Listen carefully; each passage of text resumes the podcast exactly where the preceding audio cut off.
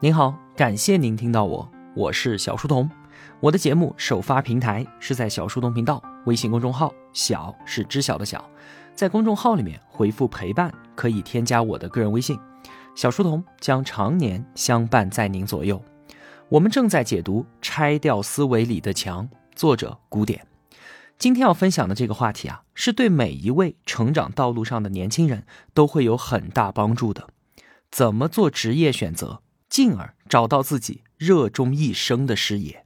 当然了，像是我这样的中年人，对于这期节目也是有所收获的。话说，古典有一位女性朋友，她年轻的时候呢，对于恋爱有一个所谓的原则。她说啊，我只和要结婚的人谈恋爱，我的第一任男朋友就应该是我的丈夫。听完这番话，古典说，如果你是这样想的，那么你肯定会遇到三种男人。第一种天真的小男生，第二种只求结婚就行的老男人，还有一种就是那些觉得嘴上承诺又不用花钱的人。几年过去了，女生跑回来跟古典说：“你当年跟我说的一点都没错，那三类人啊，我都遇到了。你是会算命吗？说那么准？”古典反问道：“啊，如果你是公司的老板，你只招签终身合同的员工，那你觉得你会遇到什么样的人呢？大概也就是三类嘛。”天真懵懂、刚刚毕业的学生，心生惧皮，想随便找一个公司干下去的老油条，还有就是觉得可以先干着，大不了要走的时候付点违约金的人，对吧？说完，女生恍然大悟，其实啊，只和结婚的人谈恋爱，和我只选择能够从事一辈子的工作，这两种是同一种心智模式。在这样的模式之下，结果肯定都是失败的，因为这样的规则设定就把那些好的可能性全部都给抹杀掉了。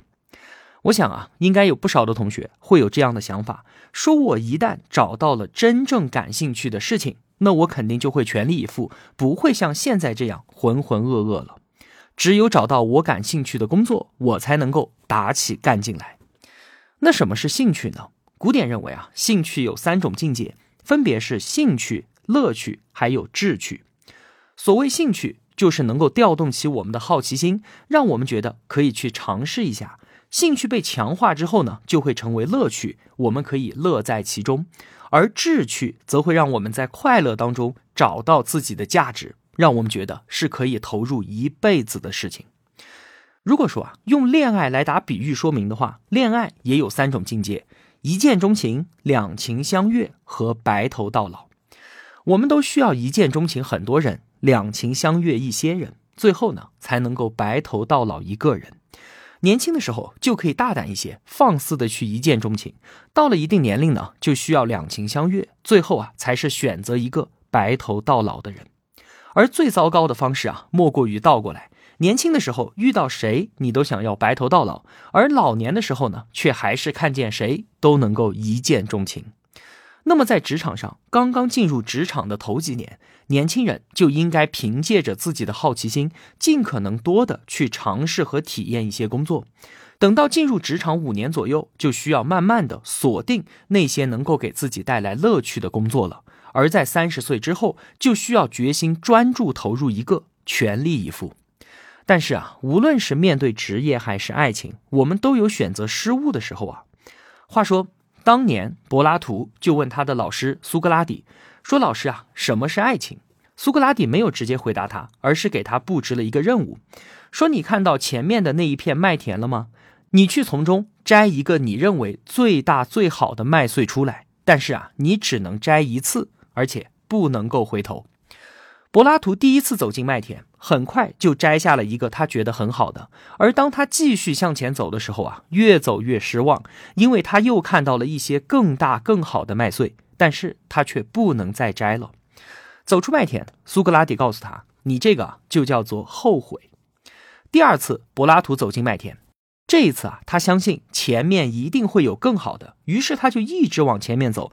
可是等到他快要走出麦田的时候，他才发现啊，自己已经错过了最好的麦穗了。这一次，苏格拉底告诉他，什么叫做错过？面对职业、爱情和机会，我们都难免后悔和错过。人生始终在向前，我们无法退回去。那有没有什么办法能够帮助我们做出最好的选择呢？如果让柏拉图第三次走进麦田，他会怎么做呢？这个问题啊，其实我们之前的节目当中有过解答。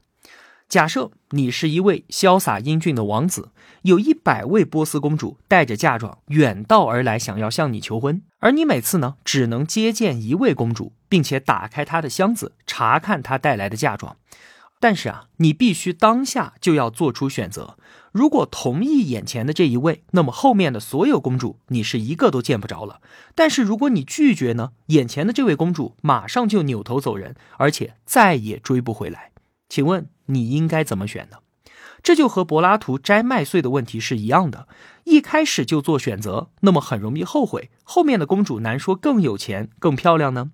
但是如果你一直观察的话，那又很可能错过最好的。那怎么让自己既不后悔也不错过，在观察和选择之间的平衡点在什么地方呢？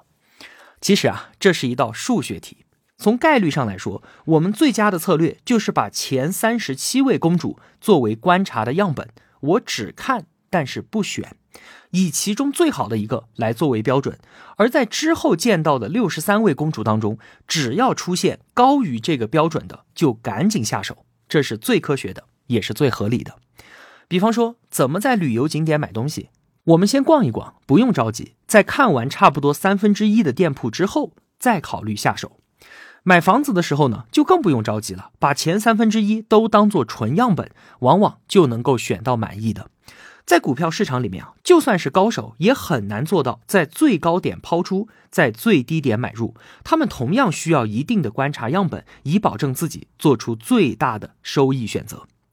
那说回到职场也是一样的，不妨就留给自己几年的时间，多进行职业调查。同时呢，这也是一个逐步发现自我的过程。然后啊，当遇到那些和自己匹配机会的时候，该出手时就出手。那在做职业调查的时候呢，古典就提醒年轻人说要警惕各行各业的艺术照片。这里的“骗”啊，是骗子的“骗”。有一个笑话就说说一个人死了之后去到天堂，在这里啊，他看到每个人都头顶光环，面带和气，天天大家坐在一起吃牛排、喝红酒，同时呢谈论着思想跟哲学。他想着天堂还是不错的，但是啊确实有点枯燥。按照规定，他还可以去地狱看看，然后再决定留在那里。他坐上长长的升降梯，就下到了地狱。打开门的一瞬间，他被自己看到的景象给震惊住了。他看见地狱里面啊，每个人都开着豪华跑车，男人们在阳光下追逐着穿着比基尼的美女，而女士们呢，则在追逐着赤裸着上半身的肌肉男。晚上啊，大家都穿着礼服，端着酒杯参加盛大的宴会。回到天堂啊，他就迫不及待地跟天使说：“我决定了，我要去地狱，马上就去。”于是呢，他又坐着升降梯下去了。可是电梯门一开，一个魔鬼就抓住他的头发，准备要把他丢到油锅里面。他惊恐地问道：“跑车美女和盛大的宴会呢？”魔鬼想了想说：“哦，那是我们的宣传广告。”其实啊，选择职业就和选择天堂一样，很多工作刚开始的时候啊，看上去并没有那么的炫目，而很多听上去特别棒的好职业呢，恰恰都是广告。比方说，我们一提到律师，就会想到公正严肃、主持正义。但是啊，在律师行业内做过这样一个调查，有百分之八十五的律师都觉得自己很少在做公正的事情。再有四大会计师事务所，同学们肯定听说过吧？早在十年之前啊，一名普通的大学生毕业去到那里，可以拿到五千块钱的工资，外加三千块钱的加班费。十年前啊，相当令人羡慕了吧？但是这些新人，他们每周的工作时长高达八十个小时左右，而且平均每年都要出差一百七十多天。这么一算下来的话，他们的时薪甚至比一般的外企还要低。互联网大厂的百万年薪让多少年轻人是垂涎欲滴？但是考虑到九九六的漫长工时和全年无休的工作节奏，细算下来，他们的税后时薪还比不上好一点的健身教练。其实啊，每一个职业都是这样的，并没有我们想象中的那么好。我们多半都只是简单的看到了这些职业的广告罢了。或许啊，当我们千辛万苦真的进去的时候，才惊恐的发现，原来自己被人揪着头发准备往油锅里送的。古典告诫我们说，千万不要相信完美的东西。我见过一夜暴富的，见过纯靠黑内幕生存的，见过所有人都羡慕无比，但是当局者却是万分痛苦的。但是我从来就没有见到过一个完美的职业。如果一个东西过于完美，那它一定是有问题的。那既然职业的艺术照片不可信，我们怎么才能够看到一个职业真实的卸妆照呢？在古典给出的众多办法当中啊，我觉得有两个是特别实用的。一个呢，就是去找一个在职人士做一次深入的职业访谈。说找朋友打听询问，这谁不会啊？但是古典在这个访谈清单当中列出了几个问题，可以帮我们快速的摸清一个职业的底细。这些问题是这样的，你听听看，请您仔细的给我讲一讲，您在职场当中的一天是怎么度过的。在这个领域里面啊，做的不错的人一般具有什么样的能力和性格特征？您是怎么进入这个领域的？什么样的教育背景或者是工作经验对于刚入行有帮助呢？行业内的薪酬等级是什么样的？除了工资，您最大的收获是什么？您的职业规划是什么样的？晋升空间和晋升制度如何？同事当中跳槽的人多吗？今后五年这个行业的发展趋势会怎么样呢？最后，我们聊了这些，您认为我还应该和谁去谈一谈？您可以帮我介绍几位吗？你看，这些问题啊，都是行业内人士可以轻松回答的，但是我们站在外面却很难看得到。这些问题的答案，就是我们进行职业选择的重要依据。第二个方法呢，就是要花点时间、花点钱，直接去参加一个和目标职业相关的培训。这是接触一个行业最直接的手段了。授课的老师肯定都是业内的优秀从业者，他们的信息和意见啊，对于我们来说至关重要。同时啊，你周围的同学也都是和你有相同目标的人，你还可以近距离的感受一下，你是不是合适与他们在一起。古典就认识很多相对封闭的行业从业者，像是摄影师。瑜伽教练、培训师、时装买手、设计师等等的很多人啊，都是通过参加职业培训的方式才入的行。职业访谈和参加职业培训是两个我觉得靠谱并且简单的了解一个行业卸妆照的好办法。另外啊，古典还提醒说，虽然我们都想要找到自己热衷一生的事业，但是啊，你可不要想着我们能够预见并且规划长时间的职业发展路径。他作为职业咨询师呢，遇到过不少的咨询者要求他为自己制定一个三十年的职业规划，要详细到未来的一年、五年、十年和三十年分别该做些什么，照着规划去做，一步步的实现自己的职业目标。只要够详细，咨询费不是问题。但是啊，古典说，所谓的完美职业规划，就算是真的做出来了，除了能够给你买个安心之外，可以说是毫无用处。为什么呢？原因显而易见嘛。我们正处在一个高速发展的时代，过去一个西方人需要四百年才能够经历的变革，我们中国仅仅用了四十年的时间就走过来了。而未来呢？世界将以更快的速度向前发展。不用说远的了，请问谁能告诉我，未来五年会出现什么样的新职业呢？应该没有人能够回答吧？那更何况是三十年呢？比尔盖茨创办微软的时候，他根本不知道互联网将成为人类的基础设施。乔布斯当年创办苹果的时候，他也不知道有一个叫做智能手机的东西会揭开一个时代的序幕。亚里士多德说：“你的天赋和社会需求的结合点就是你的职业所在。我们的天赋在慢慢的增长，而社会需求也在不断的变化。所以啊，你自己的最佳职业也是在不断的改变的。”一个过于明确和详细的规划，反而会让我们对于新出现的机会视而不见。请相信啊，最好的还没有到来呢。古典当年他在学校里面学的是工程专业，毕业之后呢，在英国的一家建筑师事务所里面工作。当时啊，他实在是痛恨这个工作，于是便辞职，跟两个朋友合伙做装修工程。做装修很辛苦了，后来呢，他就想出国读书。要出国嘛，那自然就去新东方学习外语。但是去到那里之后啊，他被那个地方鲜活的老师和身边的同学给打动了，而且啊，他觉得讲课嘛，我也可以，于是干脆就留在了新东方当老师。后来呢，他看到太多的人上着最好的大学，干着不错的工作，但却依然生活的苦不堪言。他发现，告诉学生们你为什么要出国，比帮助他们背单词更加的重要。于是，他就开启了自己职业规划咨询师的道路，帮助更多的人找到他们的人生方向。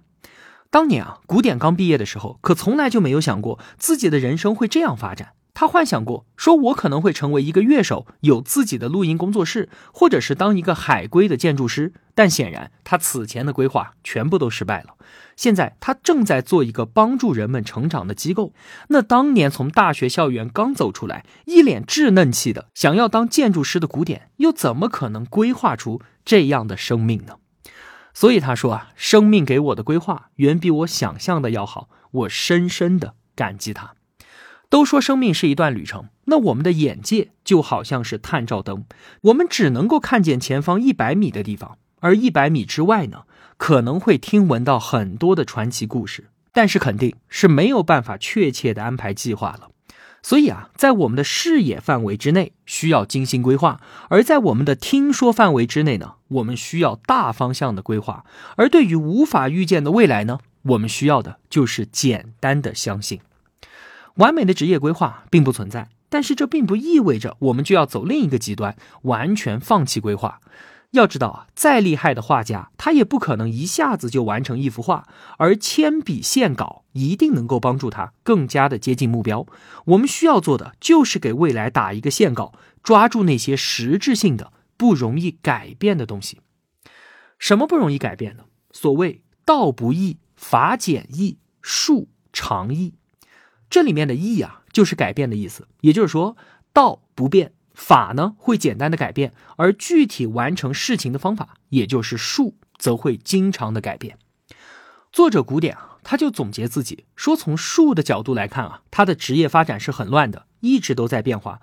从校园歌手到建筑师，到英语老师，再到咨询师、作者和创业者，毫无主线可言。但是他明确的知道啊，自己的几项核心能力。把复杂问题简单化，与人沟通，创造力、直觉力和永远放松的状态，他不管在做什么，都在使用这几项核心能力。这个就是他的法，而且他也很清楚自己的道，那就是一直没有改变的，帮助更多的人成为自己。以此啊，回看过往，他更能够明白为什么年轻的时候喜欢表达真实的摇滚，为什么不喜欢单纯和事物打交道的工作，像是画图纸，为什么他会在英语课堂上面跟同学们讲很多关于生命的故事。再有，为什么后来会离开新东方创业，都是因为他喜欢与人打交道，希望帮助更多的人。这就是他一直没有改变的道。道不易，法简易，术长易。每个人在回顾自己生命的时候啊，都能够看到生命故事的脉络。我们不妨梳理一下自己的故事，发掘一下我们的天赋，了解自己的过去，才能够更好的规划未来。接下来和同学们做一个心理测试。话说呢，你准备去一个很远的地方旅游，刚刚走出家门，一个白胡子老头，一位神仙突然出现了，说为了能够帮助你完成旅行，你可以在三个礼物当中选一个。他身后呢，有一匹汗血宝马，有一头丹峰骆驼，还有一头强壮的大象。请问你会选择哪一个来当自己的坐骑呢？我们需要想想啊自己这个选择的背后动机到底是什么。这个测试是有标准答案的，那就是根据我要去旅游的地方来进行选择。一般人可能会这样选。说我第一直觉就是我喜欢宝马，或者是喜欢大象，所以呢，我当然就选择它来当我的坐骑了。但是啊，如果你去的是沙漠呢，大象走不出二十公里；但是如果你去的是草原，那要骆驼又有何用呢？通过这个测试啊，古典想传达给我们什么？是一个选择的价值，它不取决于当下，而取决于未来。在做职业选择的时候，尤其对于年轻人，考虑一份职业的未来价值非常非常非常的重要。如果同学你已经参加工作有几年了，应该是深有体会的。就是刚刚工作的那一会儿啊，大家都很热衷于比较到手工资的高低。周围的同学呢，就会因为找到的工作起薪不一样，感觉一下子每个人的层次都不同了。起薪高的同学说话都要更大声一点，是不是这样的？但是呢，当过去了十年、二十年，同学们再聚起来一看，当年对于工资价值的判断啊，是相当的幼稚和愚蠢的。因为决定我们成就的根本就不是工作起薪，而是工作的平台、发展机会和眼界，也就是未来价值。每个月到手的那一点工资啊，一点都不重要。平台资源、眼界、机会、好老板和失败的经验，在我们年轻的时候，就算牺牲掉一点金钱利益，也一定要买到这些东西，因为他们会在未来的时间里面数百倍的增值。还记得我们在讲这本书的第一期节目开头说的那个关于水杯的故事吗？如果说你手上拿着一个水杯，那请问接下来最应该去做什么？答案是该做什么就去做什么。这和我手上拿着的水杯有什么关系吗？每个人的心里面啊都有这样一个水杯，我们害怕失去而死死的盯着它，它限制了我们的眼界，阻碍我们看到真正有价值的事情。这个水杯可能是自己的专业，可能是一段感情，可能是一份安稳的工作。无论如何，都不要让它约束住我们真正的生命价值。道理说出来啊，虽然简单，但是与我们的日常生活经验是不相符的，因为我们就是很不愿意放弃啊。一份不合适的工作，但毕竟我干了这么多年了，我不想放弃自己的专业，不然我之前的四年不就白读了吗？一段充满了失望的感情，却是难以割舍，因为我们两个在一起这么久了，放弃当然是困难的。还记得我们之前聊经济学的时候讲过，沉没成本不是成本吗？花五十块钱买了张电影票，结果坐进去五分钟，发现是一部大烂片，怎么办？我毕竟花了五十块钱啊，所以坚持着把电影给看完。这当然是不理智的选择，因为五十块钱的成本已经沉没了，为此我们还要再搭进去两个小时的时间，当然不划算。所以最好的选择就是马上站起来离开，及时止损。过去已经投入并且损失掉的价值，确实会影响到我们对于未来投入的判断。而越是自尊心强的人，越是有自卑情节的人，他们受到沉没成本的影响就越严重，因为他们总是希望证明我此前是对的。他们假装自己从来就没有走过弯路，哀叹是不是沉没成本？怀念前任是不是沉没成本？好面子是不是沉没成本？抱怨过去。是不是呢？都是的。如果我们勇于承认并且接受损失，便有机会把生命投向未来，找到更好的弥补损失的途径。如果说啊，你因为失去太阳而流泪，那么你也将失去群星。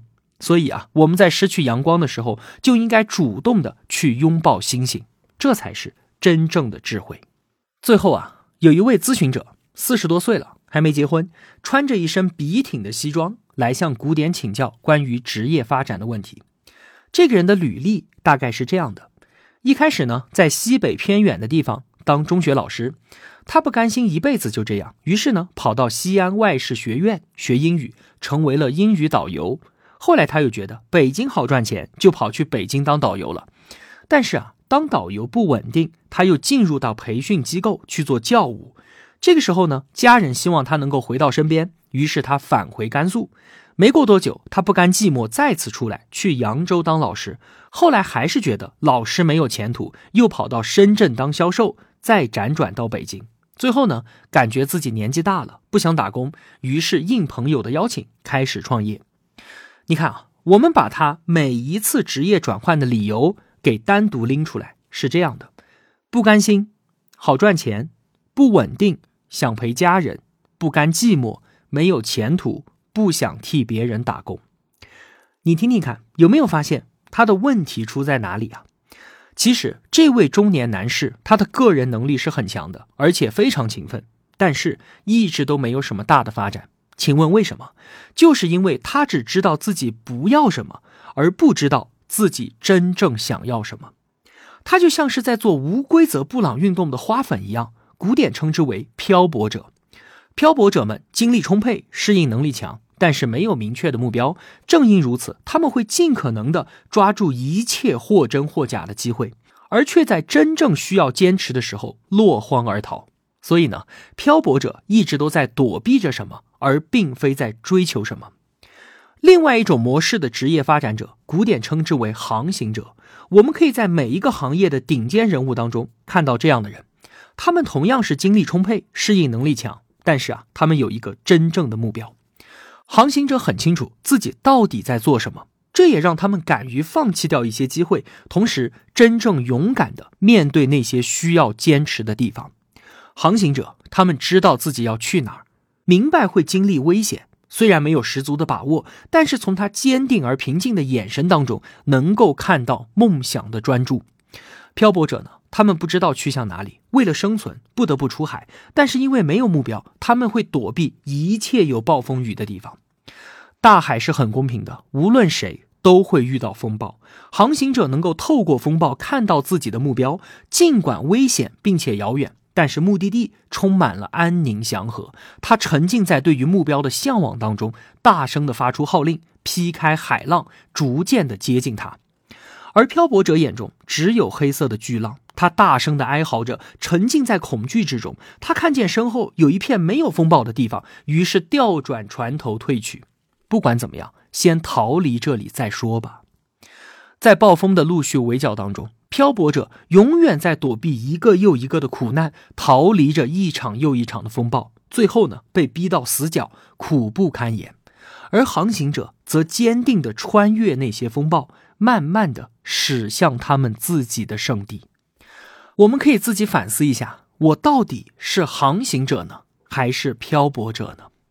还记得我曾经在节目当中分享过的一句话吗？当我们没有目标的时候。任何方向吹来的风都是逆风。好了，今天就分享这么多了。如果我有帮助到您，也希望您愿意帮助我。我用跨越山海的一路相伴，希望得到您用金钱的称赞。拆掉思维里的墙，同学们可以在音频旁边的连接直接购买到这本书。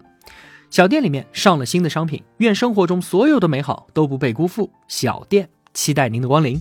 我是小书童，我在小书童频道与您不见不散。